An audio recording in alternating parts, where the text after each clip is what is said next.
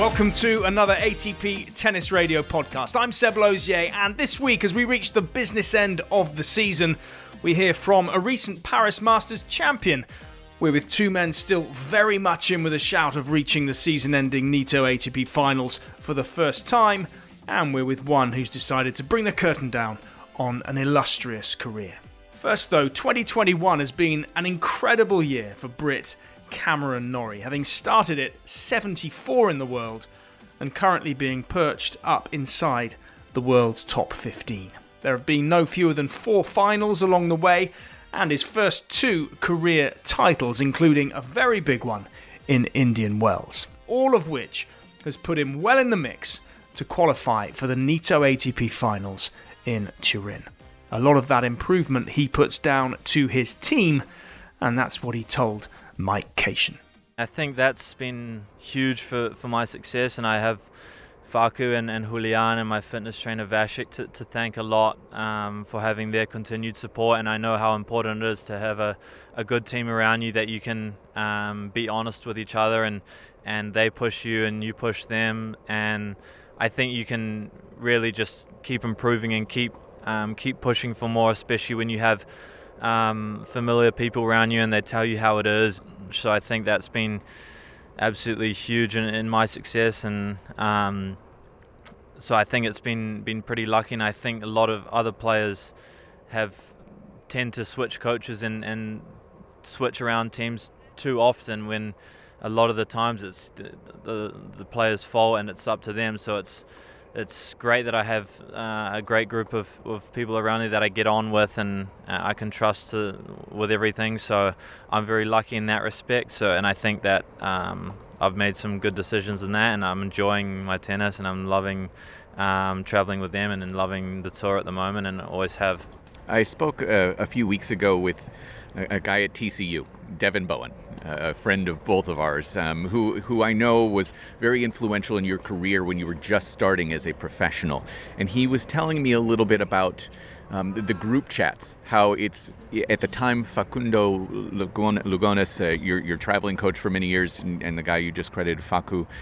He was still very raw and immature as a coach, and it was this group I guess coming together in a chat to kind of help build you and propel you forward. Is that continuing now with a, this larger group? Yeah, definitely, and and Devin still helps me. Um, th- uh, still, he we went just before Cabo, and I did a, a, week with him, and he he drilled me into the ground, and um, Devin's great guy. He's, he tells you how it is, and he's he's very black or white. And, and I think he, I've got him to thank for a large portion of my success. And he's just a, that guy you want around in your team, and and he helps Faku. I think he mentors Faku a little bit, and I think what's also what's cool is is every time I'm doing something for the first time, Facu's doing it for the first time also. So um, we're both learning and I was still pretty inexperienced on the tour. We've, we've only been on tour four years, so it's great to have someone like Devin who, who knows the ins and outs and is very, very, very knowledgeable about the game of tennis. And um, like I said, he's, he's not going to beat around the bush and, and, tell you how it is. And, and he's uh, very efficient with, with his drills on the court and very, um, very effective with, with how he does things. So um, I really respect the guy a lot. Him and Roditi um, helped me a lot as well. So um, great guys and great base at TCU that I have, and I think it was a huge decision for me to, to go there in the end to have all these uh, great people around me with Faku and, and Roditi and Devin and, and the whole TCU, TCU family who really support me and I, I feel good going there and practicing and so it's nice to have that option. Cam, it can be hard though when you do have multiple voices um, who are maybe saying, maybe we try this, maybe we try that. How have they and yourself, how has everyone narrowed it down so that it's made it a bit easy for you on what to focus on from tournament to tournament, month to month? Yeah, I think um, especially I'm still working with a little bit with James Trotman uh, and the LTA. He kind of overlooks Faku as well on that side. So he's got a lot of experience, so that's great for Faku and great for me to have him. And I think that the biggest thing is that they they'll have a lot of opinions on things, and they'll they'll kind of feed it through Faku, and then Faku will will kind of knows me the best, so he'll kind of pick and choose what what maybe they're gonna send the message, and he's always um, delivering the message very smoothly, very simple, and um, especially with with tennis and the way tennis players are, you don't want to have things too complicated. So Faku does a great job with that, and um, yeah, we just we're on the same page with everything, and um, we're both loving and we both want the same goals and and everything. So um, I think it's it's going well at the moment, and we still think we can do things a little bit better as well. So it's exciting, and and we're still looking for more. I want to take you back a little bit. Um, this was something I talked about with with my producer. We were having a discussion. Please stay with me on this about Simone Biles I don't know if you, you, obviously everybody knows about the mental health struggles she had, and um, it, it kind of translated for her into what was called the twisties. Did you hear Yep. about this? The inability to kind of spatial awareness of where you are in the midst of a jump, Yeah. where you are to the ground. I brought up uh, a run you had to a title in Binghamton, New York. Okay, I might. Do you know where I'm going Yep, with this yeah. now? You had a, a couple of weeks where you could not find your ball toss. Yeah. There were times when you would throw it up 10 times and you couldn't find the ball toss where it was. Yeah. You still won the title that week at that challenger in Binghamton, New York. If you can, explain it as best you can for what was going on in your head and then how you overcame that because obviously completely fine now and at, at this incredible success you've had. Yeah, I think that was that was crazy week. Um, I was playing so well. Everything else was Yes. just the ball toss Yeah. that I, I couldn't find, and I think a lot of the other players that I played against were already completely snapping even before that the matches because they knew that I'd done that, and then I think I was playing my worst day. I think I was playing Blaz Rola, and it was just completely out of hand. It was maybe, I think I remember the rewatching the match, and I remember you were counting. Like I think that's number 34 ball toss. So um, that that was that was tough, but I didn't really let it affect my anything else, and I was.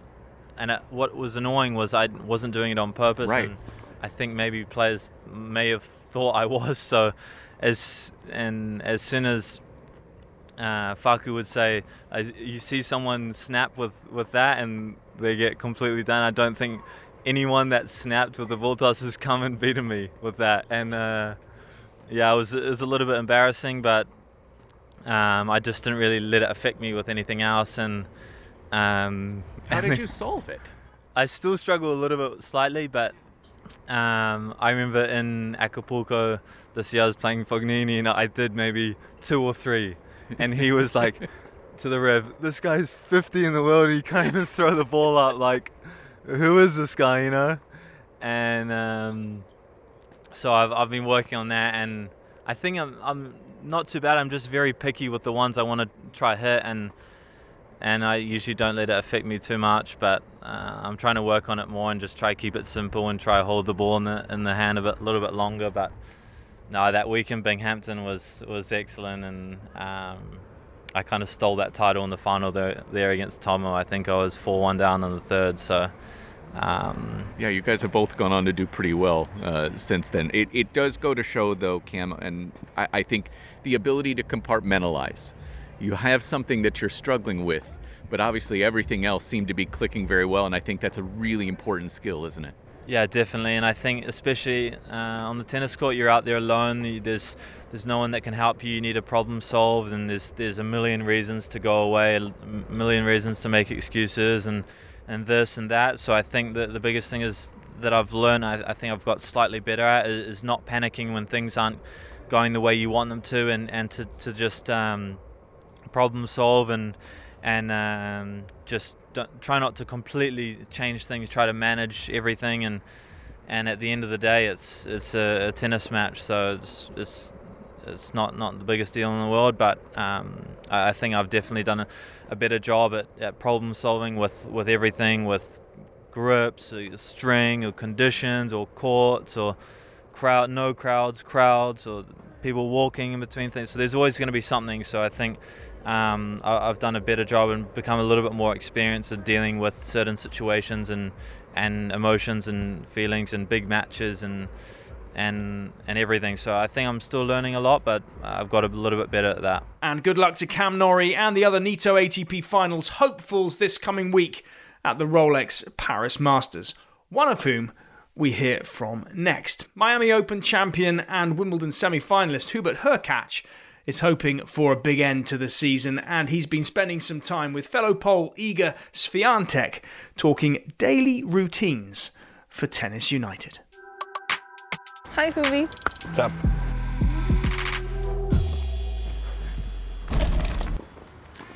Iga, so as a tennis player, what is one thing that you do every single day? It's hard to answer that question because when I have days off, I, I do nothing usually. Okay. Um, probably I would say nutrition. I try to eat proper food. Um, sometimes I have cheat meals, but anyway, um, when I have day off, I know that it's like the best time for my body to have the best regeneration. So okay, um, yeah, Rika, it's good. Perfect. that's the thing I'm usually focusing about. So I heard you're a vegan.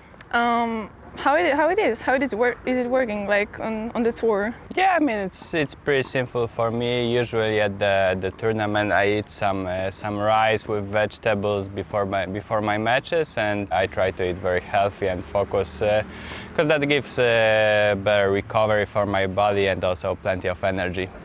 But do you have to eat something like more if you if you don't eat meat, like more? Yeah, I mean usually usually when you 'cause, uh, the, the the food I eat is uh, easily digestible, so so I eat plenty of food, but but I feel pretty pretty light after after I I get it into my body. It will be hard for me to do that.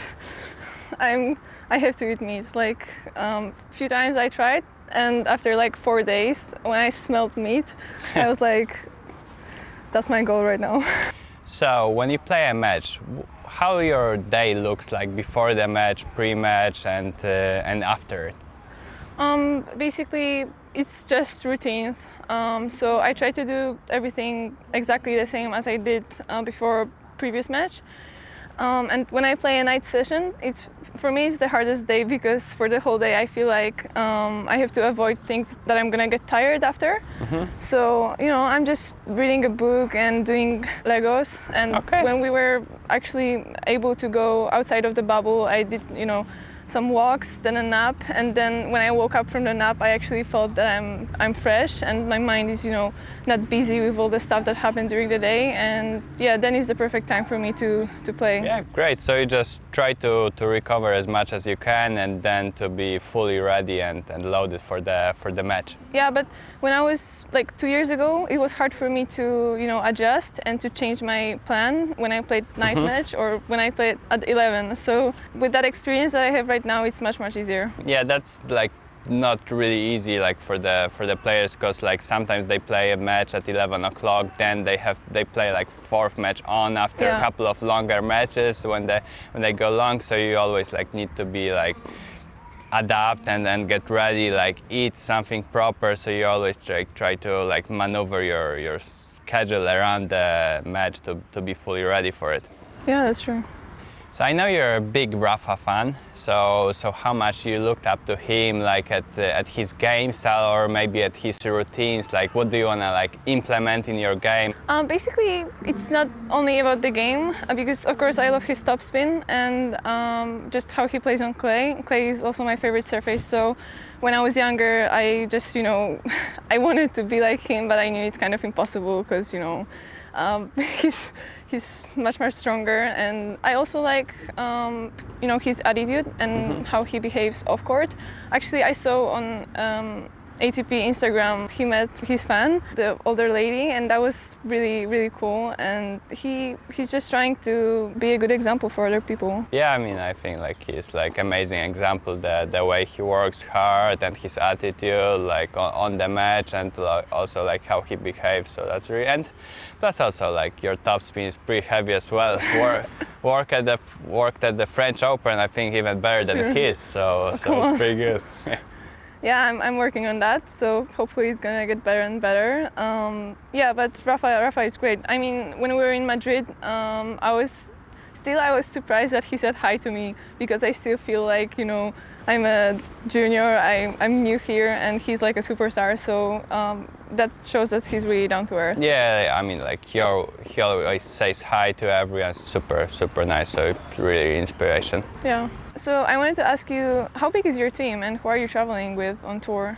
Because it's pretty hard for tennis players. Sometimes, um, you know, we're traveling for the whole year, so we need like a lot of support. And Yeah, I mean, team is is super important. Uh, here I have with me my fitness coach Przemek Piotrowicz and also my uh, my second coach Matt Terczyński. He's uh, right hand of, of my main coach CB here when uh, when CB couldn't couldn't come. So I'm, but it's super important to have people surrounding you that they support you, they understand you, because uh, it's not always easy at the at the tennis court when you have plenty of emotions. You really want to win, and it's uh, not always happening. And you need to keep the the good attitude. You need to work hard and and just try to to get better every single day. And it's like part of the journey. So it's really big when you have like important people around you that that support you, that understand you, and they're just with you on that on that journey and just keep improving. do you spend a lot of time with them, like of course, and after work? Yeah, I mean, usually like uh, with with all the people, sometimes like when my physio, physio Kuba is around, obviously when CB is around, we, we spend like we have dinners together, we, we we talk, we have fun, we just try to have some fun conversation to relax a bit, because because sometimes it's it's a bit stressful Yeah. the, the the things that you do, you're not always. Uh, play the way you want to play and you try to try to i mean be better every single day and not always each practice is good so so it's good to have uh, some fun atmosphere around to, to play some jokes and uh, just be chill Yeah. Um, so my team is pretty usual. Um, I travel with three people, um, two boys, my coach uh, Piotr, and my physical coach and physiotherapist Maciej, and also Daria as a psychologist. Um, so I think uh, it's cool because we have some kind of a balance. Uh, we have two boys and two girls. Yeah. So uh, yeah when that's we 50 get 50 yeah, when we get tired of each other, there's always someone we can talk to, um, and that's good because you know when we, when we spend like so many weeks together, yeah i mean it's, it's like, like, with family, you know. Yeah, yeah, like uh, I mean, not ever. You don't want you don't want to spend like 100% of your time with with your coach and talk because Exactly. sometimes it's just you want to have some separate space. And how important it for you is your uh, mental side.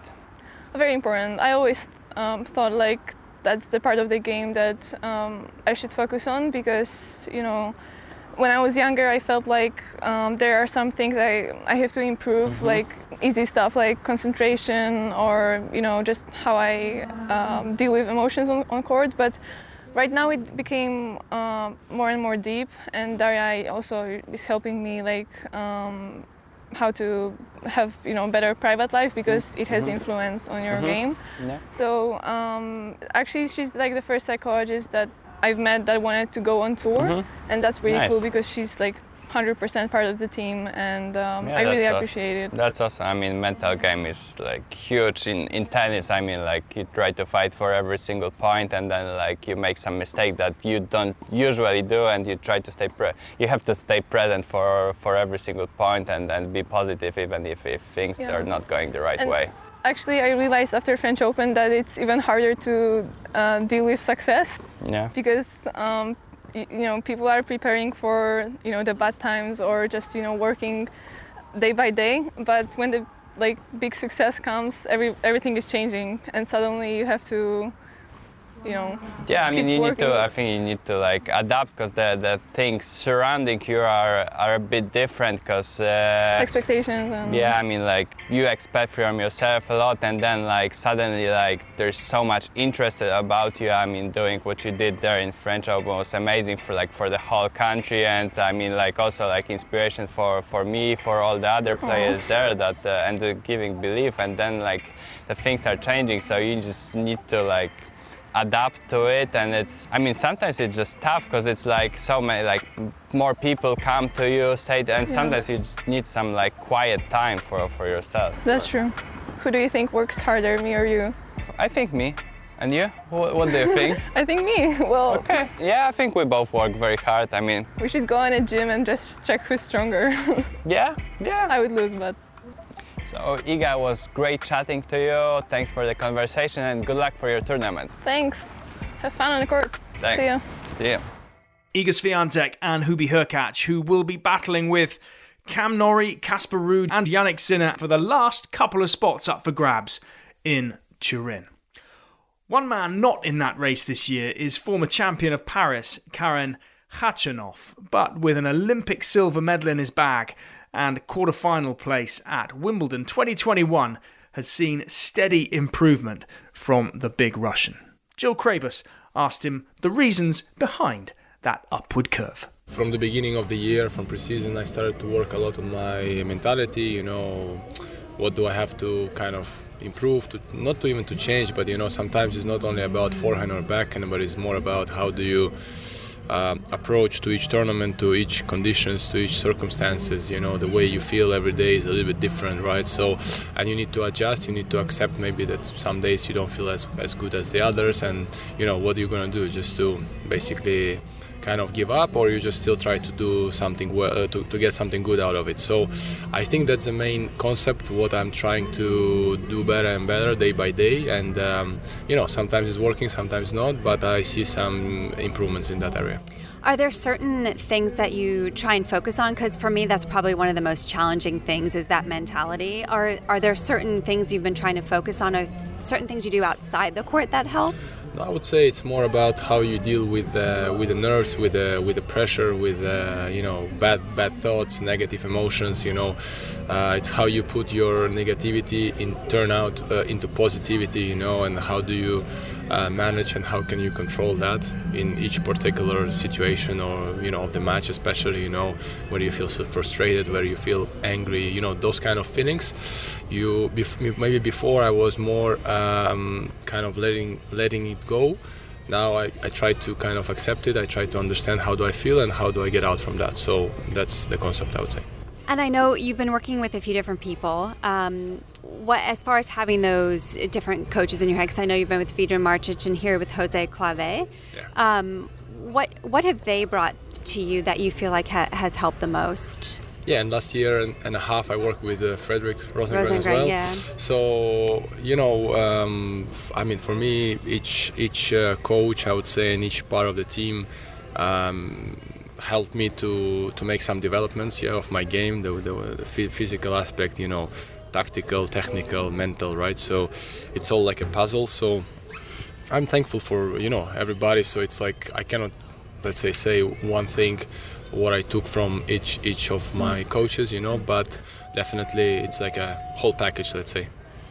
And I just want to talk about the last couple years because it's been, um, or the last year and a half, it's been challenging, obviously, with the pandemic and stuff like that. But it's very rare as a tennis player that you get that big of a stretch of time off. Was there something specifically that you focused on? I would say uh, say that you know it's uh, it was a tough times right because of the health and people were dying unfortunately and you know all this stuff but i would say for me being away from home all the time you know traveling all those years from junior times um, you know it was one of the I, I, I, cannot say, but best times, you know, uh, because I could really stay at home on a daily basis, uh, you know, with my wife, with my son, you know, see him grow, and just like let's say, be a normal person, you know, outside yeah. of my my job, my sport. You know, I could. I had a whole day long to decide what I want to do, you know, and you have you have time for yourself at the end. So, and this is, I think, was important to kind of uh, outside of frustration in the world, right? The the pandemics and uh, this stuff to take time for yourself and you know and be back on tour. Okay, from tennis perspective, it was bad, of course, right, to stop for so long, but from personal perspective, it was a good time. I wanted to congratulate you on your on your son. How is that? Has that changed your perspective um, as as a player, or you know, going on the court? Does that change your perspective at all? On the court, I wouldn't say so, but you know, of course, um, it's a big change in, in your head obviously right so you are responsible for a little person so and um, super happy it's one of the best things obviously that Mm-hmm. happened to to me after the marriage, I would say. So you know, and um, yeah, family is one of the most important things in your in your life outside of of your job that you do day by day, constantly, right? So you know, you're at the end normal person, and you go home and you just relax, and you when you have your family around you, it's the best. You know, but uh, for me, yeah, I mean, it changed uh, in a way that I need to become even. I became even more mature. I would say, you know, I, I became a quite young father. I, I always wanted to be actually. So, you know, and um, yeah, I'm super happy. How would you say you've become more mature? I don't know. It's tough to, to say, but maybe start to think about more things in life outside of just tennis court and you know. Uh, okay, what I need to do to go to practice every day and you know do treatment and this. I maybe I started to think more um, philosoph- philosophy uh, Yeah. outside. You know about about myself, about uh, what do I want to achieve in life in general outside of tennis, you know, and yeah, I, I- I think those those thoughts they come to your mind when you maybe become older. I don't know, Yeah. or maybe they never come. um, they came to me. so- Yeah. And when you were had that time at home, um, you know, you said that you enjoyed that time with your family, even being away from the tour. Could you give us a little insight into maybe what your daily experience was like, other activities that you you enjoyed while you were at home? you know i just uh, yeah was really relaxed schedule in terms of you know i did i didn't need to wake up so early if i wanted to sleep a little longer you know even though my son didn't allow me sometimes but um, yeah, I was doing fitness every day actually because we never, we never, uh, we, we didn't know how long it will take, right? So we were ready to start maybe after four weeks, but obviously it was not so positive at this time. But even though I wanted to keep myself in, in shape, so I was running every second day, like 10k, in the in the house where we stayed, uh, in my wife's parents' house in Moscow. So uh, you know, um, then I was doing some fitness, just uh, chilling, uh, playing with my son, staying with my wife, uh, watching TV shows. But really, uh, you know, all the all all those kind of daily uh, routines uh, that you enjoy being being home. you know. Yeah. Do they ever travel with you? Sorry. Do they ever travel with you? Uh, they no, of course they, they my wife before, uh, Before, our yeah, son was born, yeah. was she was traveling almost every tournament, you know. Then with the pandemic, before pandemic started, we wanted to start traveling with our son as well to some weeks, obviously, but then you know uh, because of the restrictions, because of the travel restrictions, uh, accreditations, and all those uh, things, they didn't travel last year at all. And this year they, they started, you know, as soon as the t- situation cleared up a little bit. Yeah. And I want them to travel as much as possible, Yeah. not every week obviously because at the end i don't know if it's the best for the little one but uh, at the end for him is the best when we are both with Yeah. him right so you know we will see I could see that would maybe be challenging try- being away from them because the calendar year is so is so packed every Yeah. year throughout the year. Um, I want to shift back to this year because I know one of your dreams was to play the Olympics. Mm-hmm. Just talk about how special of a moment that was for you winning this winning the silver medal. yeah obviously you know it's um, especially in russia i would say in uh, our country you know olympics means a lot and I, I don't know we were raised with those kind of thoughts and it was always a priority for me you know i wanted to play in 2016 and i got in last minute in rio and you know i was playing tournament on clay so i couldn't come and uh, this year we, we set up a goal you know to give it a priority. I wanted to go. We had a uh, right schedule. We, i prepared also before and uh, you know having a good run in wimbledon that gave me also extra confidence to go and to you know represent your country is never easy and you know it's you feel kind of pressure. But i think i took this pressure like more as a motivation and as a goal. And you know i'm extremely happy proud um, to finally yeah not only participate in the olympics Yeah. but to bring a medal for myself and for the country Uh, just one thing you mentioned because I feel like it's very difficult to, you know, you. A lot of players feel that pressure and expectation, but you just mentioned you used it as a motivation. How, I mean, how do you do that? Because so many, you know, that can be challenging. I think for players with that pressure to use that as a motivation. yeah, obviously. I mean, sometimes it's tough to explain. Uh, there is no really recipe. You know, you need to constantly have this kind of, um, uh, you know, thoughts and um, kind of talk to yourself. You know, in which way you want to go. You know, so this kind of, uh, let's say, bad voices or good voices. You know, and you kind of try to in the right direction. You know, so so that's why Um, yeah, I don't know. I just was going out there. First matches where I was a little bit tight. I was feeling it, you know, from the beginning. You know, it's never easy to start. New conditions was very hot, and uh, you know, I, I went through those matches, and then I started to feel like, okay, I'm in the tournament, you know, and now motivation even more increased you know yeah no i think that's awesome i mean i think that's great that if you can get mentally to that point i know i know also off the court you're a huge basketball fan I don't know that much about basketball, but um, do you follow it? And who's your favorite team? You know, I've been following Miami Heat since uh, um, LeBron, uh, yeah. Dwyane Wade, and Chris Bosh were there. Since all of them they left, you know, it's I still follow the team obviously, and I uh, liked it right now. You know, with uh, Jimmy Butler out there. But um, I would say I, st- I not I, not that I stopped following and mm. being completely crazy fan of one team. I just watch different matches. I'm LeBron fan, and so now I'm really watching LA, LA mm. Lakers a lot of times and a lot of matches. You know they have a great team, and uh, I just wish to you know come back to basketball matches when we are in US. Do you get to go to them? I mean, you probably went to them in Miami, yeah, in Miami quite a bit. Yeah, tournament like three years ago. Yeah. We were going three or three matches I think during our doubles that we stayed with Andre until the final. Yeah. So I we lost in singles, and we were just going to the matches, a little practice, next day match, again basketball match, relax, yeah. massage. So it was really How was relaxed the atmosphere? week. Yeah, it was huge. It was yeah. great. I really love it. You know, for yeah. me, the basketball uh, basketball atmosphere is one of the nicest ones. You know, they scream. It, it, it's a little bit different from tennis. You know, you have to be quiet during the points, and there is opposite. As as loud it is, as better. You know, so I think it's a great show. Do you almost wish it was like that more in tennis? Or, I don't know. It's tough to say because you know we have rules from a long time ago, yeah. and uh, you know we're kind of used to. it. And sometimes we get really mad when we have we hear even small sounds outside the court, and yeah, it's strange because at the end, if you think uh, about soccer, NHL, basketball, right, it's, it's completely different. American soccer, so yeah. American football. Yeah so yeah different sport different rules yeah and when you're at home obviously spending time with your family but what do you guys like to do when when you go when you're able to get back home in the off season the short off season that you have well it depends last year we had pretty long off season because australia was right. moved and um, yeah it depends you know uh, we are normally in Dubai. Uh, we, we live there, so especially during the winter time, and uh, you know, just sometimes chill on the beach. It's still great weather out there. You know, it's like Miami for me and um, just stay, stay, stay, uh, spend time at home because you know during the week we, we I, I starting my day uh, around 8 a.m. and I'm coming back I don't know 7 plus treatment with my physio plus dinner and then you go to sleep so the week is very busy you know with a lot of practices so the weekend you just don't want to do anything just to stay home and relax. You're listening to the ATP Tennis Radio podcast. Finally, this week we hear from Jurgen Melzer, who has been bringing the curtain down on an illustrious career in the town of his birth, Vienna.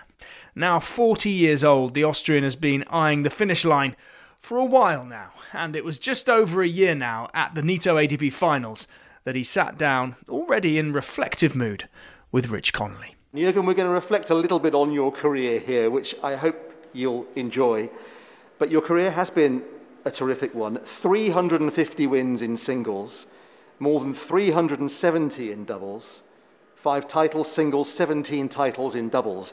I mean, if you told those numbers to yourself at the start of your career, what would you have thought? I would have signed it immediately. Um, when I picked up the racket as a kid, you know, you always dream big. You wanna, you wanna become number one. You wanna be the best player in the world. But you realize pretty soon that that's going to be a very tough task. So, as soon as I realized the depth in tennis, um, I would have definitely signed off on five singles titles, 17 doubles titles, um, being top 10 singles and doubles. I would have, I would have definitely agreed to that.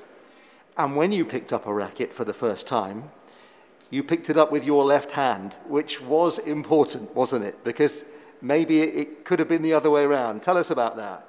Well, yes, I do a lot of things with my right hand. For example, I play table tennis with my right hand. I throw a ball with my right hand. I play soccer with my right foot. So it could have been easily my right hand in tennis too. But um, I think it was a great decision. I don't know if I would have been as good if I would have played tennis with my right hand. So it gives you kind of an advantage being left-handed and I think I have used that one pretty good throughout my career. Be specific. What, what, is, what is the most advantageous thing?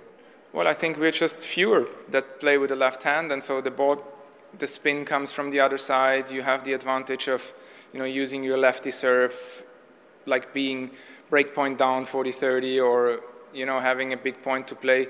It's uh, most of the times those big points are played on the outside when you serve. So it kind of gives you a little bit of an edge to the righty.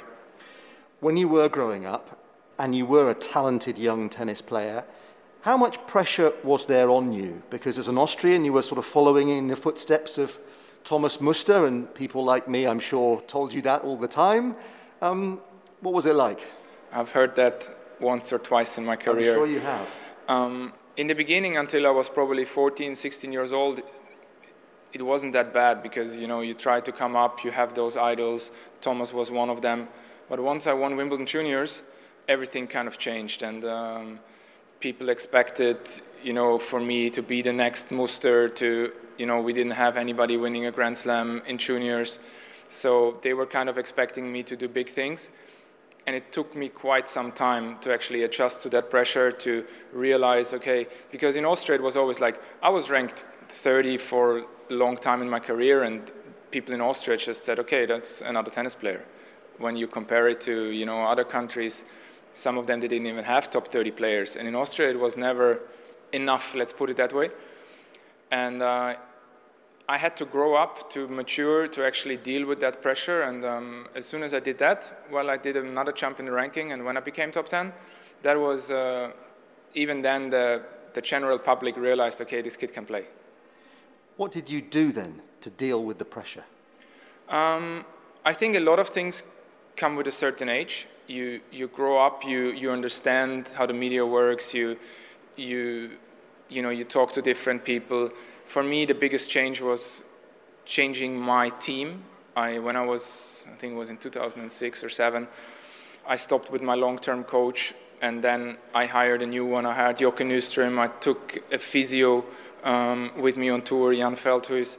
I changed agent to Ronnie Leitgeb, who was the coach of Thomas Muster and his agent. So I kind of got more professional.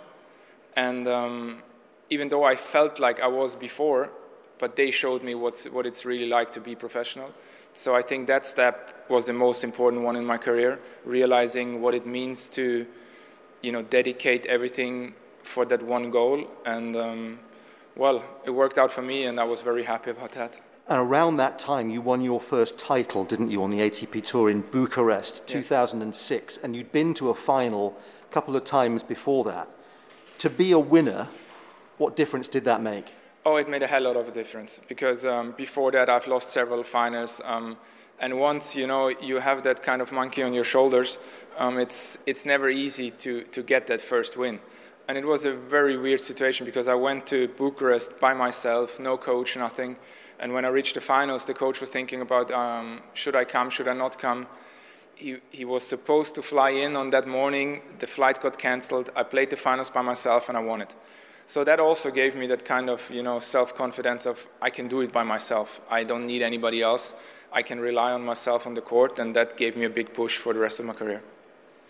And you had some big results then subsequently. And we're going to jump forward a little bit to Roland Garros at, at 2010 where you played a particularly famous match against Novak Djokovic. Can you tell us the story of that match from your point of view? Well, up to today, actually, I'm still the only guy that beat Novak from being two sets to love down, um, and it's um, still getting a lot of, you know, tweets. Once Novak is two sets to love up and he loses the third set, I have a lot of mentions. Then the last player who did, or the only player who did. That must be great. It's great, and it's um, for me from Novak, it was probably one match, but for me, it was the match. And um, I just realized also after that match, like, okay, I can beat those guys. I can, I can compete with them. Um, m- maybe not on an everyday base, but on a good day, I'm still, I'm, I'm, I'm able to, to beat those guys. And um, that was very important. I mean, I was two sets to love down, breakdown in the third. He gave me a little opening, and I took it, and we battled it out, and I ended up winning 6-4 in the fifth. Definitely, if you take one singles moment in my career, that's definitely the moment that I appreciate most. The rest is history, they say, and the rest is a, is a quiz question for, for a long time. So here you are, and you narrowly lost to Rafa in the semi finals that year as well. So here you are really a top singles player, but at the same time competing very hard in doubles. Were you, did you feel different in that manner? Because that, I mean, that was hugely unusual as it is now. Yeah, it was. Um, but for me, doubles was always a passion. I mean, I grew up playing a lot of soccer until actually I was 14, so I came from a team sport. And as you know, tennis is an individual sport, so you're always by yourself. And I just enjoyed the chance to celebrate with your partner. And at that time, I was playing with one of my best mates, Philipp Petzschner. Um, and we just had a great time on court, and I didn't want to miss out on that. I probably lost two or three single matches because singles matches because I was tired from playing doubles maybe the night before, but um, I wouldn't I wouldn't change a thing. I mean those those Grand Slam titles with Philipp, and also giving me the opportunity to, I think it was in 2011. I was 18 singles and six in doubles. That's something that hasn't been done for a very long time, and um, I don't know if it will be done in the near future because singles players they tend not to play doubles so much. So that's if if I have to pick one achievement of my career, it's not a tournament, it's not like some win. It's the fact that I actually managed to be top 10 in singles and doubles at the same time. Did you do something differently to everybody else? Because I mean, the, the argument that players make, they say, well, yeah, we love doubles, but it's, it's too hard physically.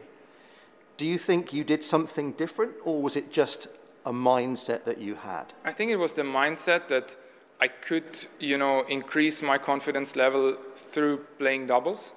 And because if I had a bad singles week, you know, you win a doubles tournament, you still raise your confidence level, and it's okay for the next week in singles. And as I said, I just enjoyed it so much that um, never ever have I thought of, you know, leaving doubles out. I, and when I stepped on court, I wanted to win. So that's, I don't know, that's probably probably the way I was raised, the way I was, you know, taught, and um, I'm actually really happy about it that it was that way. I mean, I played 136 matches in 2010. I don't know when was the last time somebody did that. 136. Yeah. That must be close to some. I mean, I don't know if it was ever somebody played more, maybe back in the days, but um, I think since since I did it, I think nobody else did it.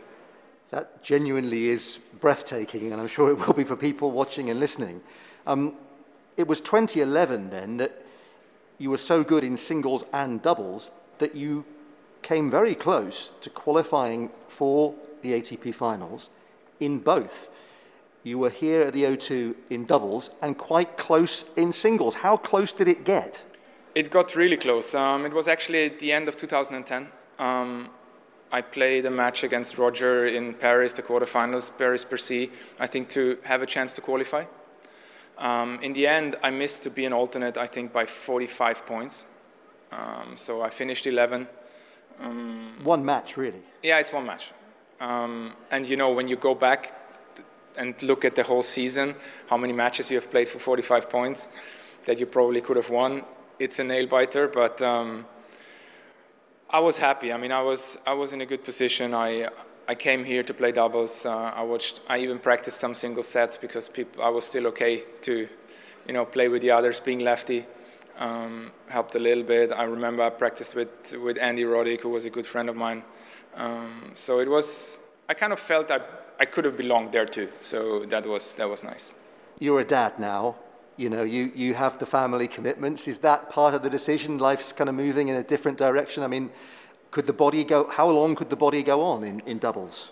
I probably would have one more year or maybe two more years of uh, doubles inside me. But um, as you said, I'm a dad. Uh, I want to see my son grow up. I had this great opportunity to work for the Austrian Tennis Federation. So, and then, you know, you kind of talk to your wife, you talk to your parents, um, talk to the close ones. What, I mean, you have your own thoughts, but then you gotta, you know, you want to discuss it with some people that are close to you. And during COVID being being home for six months also showed that I'm done.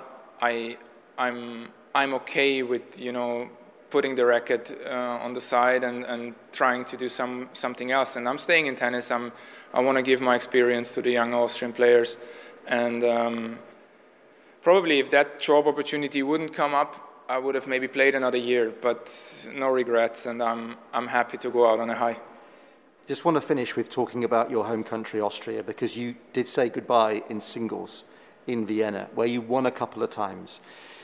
Will those memories be amongst the most special for you as well? Winning at home is, is special. Um, in the beginning of my career, it was uh, not always easy to play at home, dealing with the pressure and um, sometimes even failing and you know disappointing the crowd. It's it's something that every tennis player has to live through. But um, the older I get and the more confidence I had, I enjoyed it. Um, and winning in 2009 and 2010 at home is definitely one of the things I will never forget and I will always cherish. And also, I mean, I won my last singles match in Vienna because I couldn't play against Kevin Anderson after I beat Milos Raonic when I retired in singles. But um, this was also something, you know, having a almost full center, car, center court in Vienna, beating still a great player in Milos, um, was something to go out on a good level, and that's um, I'm happy for that. Richard Connelly speaking with Jurgen Melzer. Our thanks to them. Also this week to Hubi Hurkacz, Iga Swiatek, Cam Norrie, and Karen Khachanov. Remember to tune in for live coverage every day from the Rolex Paris Masters on ATP Tennis Radio. You can also keep up to date with the latest results this week from Vienna and St. Petersburg on ATPTour.com or via the ATP Tour app. That's it for this week. Thanks for listening. Enjoy the tennis.